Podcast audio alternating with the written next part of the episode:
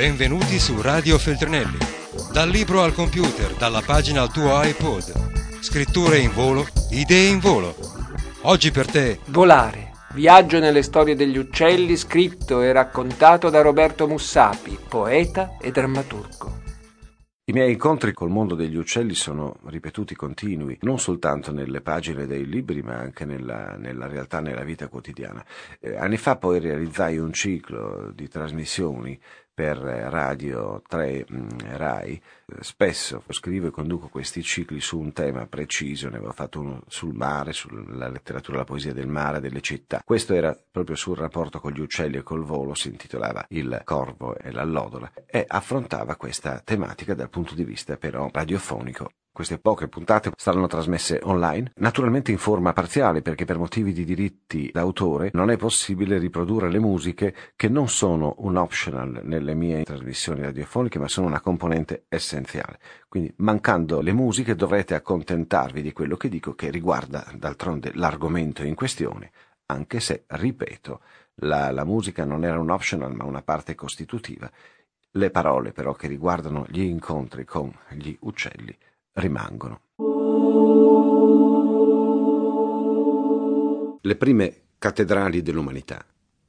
Così furono definite da un grande storico delle religioni le grotte in cui spiccano le pitture, Altamira e altre. Queste pitture rappresentano vari soggetti, vari ma non infiniti, troneggiano e il verbo è usato con assoluta letteralità, raffigurazioni di cavalli e bisonti. I pittori che rappresentavano queste forme non intendevano, ovviamente, imitare un cavallo o un bisonte. Sapevano perfettamente come sanno gli artisti di qualunque tempo e come sapevano quindi già all'epoca delle caverne che non esiste oggetto o realtà in natura superabile dall'arte. Un cavallo non dipinto da chiunque non sarà mai paragonabile a un cavallo vero. Non corre, non nitrisce, non ha sangue circolante e sudore grondante sul pellame. Ma volevano rappresentare lo spirito invisibile dell'animale visibile volevano rappresentare quello che intuivano come un essere divino. Il bisonte è un portatore di energia e forza, il cavallo di velocità, leggerezza. Anch'egli, stavo dicendo anch'egli perché dal loro punto di vista si sta parlando di un dio e non di un animale, anch'esso, anch'egli portatore di energia e forza, ma tese alla levitazione, al galoppo. Presso molte culture ancora attualmente il cavallo ha questa valenza magica di volo. I giovani, gli adolescenti, che venivano quindi iniziati alla caccia in queste caverne, non a caso definite prime cattedrali dell'umanità perché erano luoghi di culto, si trovavano di fronte, oltre ad altre immagini, i potenti e, tra l'altro, bellissimi ritratti della divinità del bisonte e della divinità del cavallo, che inducevano attraverso l'opera del pittore, che era un'opera di cattura dello spirito, dell'immagine, del simbolo dell'animale, inducevano la forza, la velocità e la dimensione alata nel giovane che veniva iniziato, abbandonava la fase dell'infanzia e diventava cacciatore, diventava uomo. L'identificazione del cavallo col vento e col volo è così antica da essere quasi archetipica o forse archetipica. È un fatto che anche recenti episodi di cavalli famosi tipo Varenne evocano immediatamente sensazioni di tal genere uno spirito potente di velocità, leggerezza, potenza e volo fusi insieme, muove il cavallo. Il cavallo quindi non ha la leggerezza angelica, trasparente né la pura velocità rasoterra, ma un insieme di energia fisica e di energia ventosa. Potremmo dire che il cavallo è la vela della terra. Sull'acqua nascono i vascelli, i galeoni, con le vele piene, gonfiate dal vento e spinte verso l'orizzonte lontano. Il cavallo corre sulle praterie, nei campi. I grandi conquistatori divenuti mitici, Tamerlano, Alessandro Magno, erano grandi cavalieri. L'epopea della civiltà cavalleresca nel Medioevo si fonda sul rapporto tra l'uomo e il suo cavallo. Il cavallo non è soltanto quindi un mezzo di locomozione messo a disposizione dalla natura, ma qualcosa di più profondo. Ecco perché mi sorprende sempre quando osservo qualche quadro di, eh, di Chagall, l'idea dell'asino volante. Mi sembra un paradosso di tipo eh, surrealista.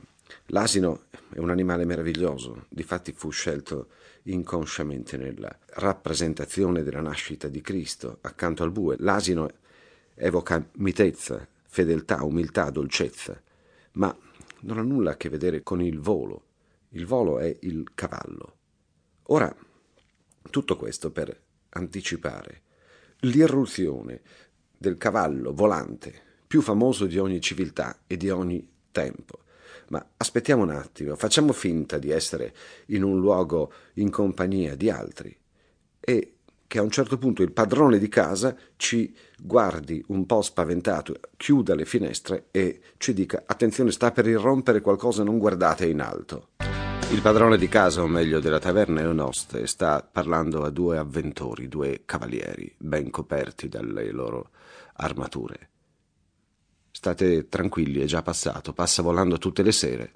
È un cavallo, un cavallo alato, con sopra un mago. Appena scorge una bella donna, scende e la rapisce. Aggiunge Ludovico Ariosto, l'autore dell'immortale Orlando Furioso.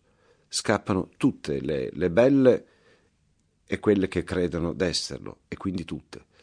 Ma il mago Atlante è selettivo. E sentiamo i versi di Ariosto in cui appare il cavallo alato, uno dei mostri magici e felici più leggendari di ogni tempo. L'Orlando Furioso è la sola delle opere, dei capolavori dell'Occidente che eguagli per magia, per stupore, per miracolo gioioso le mille e una notte. Nelle mille e una notte volano maghi, tappeti. Qui volano tutti, volano anche maghi e cavalli. E vede l'oste tutta la famiglia, e chi ha finestre e chi fuor nella via, tener levati al ciel gli occhi e le ciglia, come l'eclisse o la cometa sia.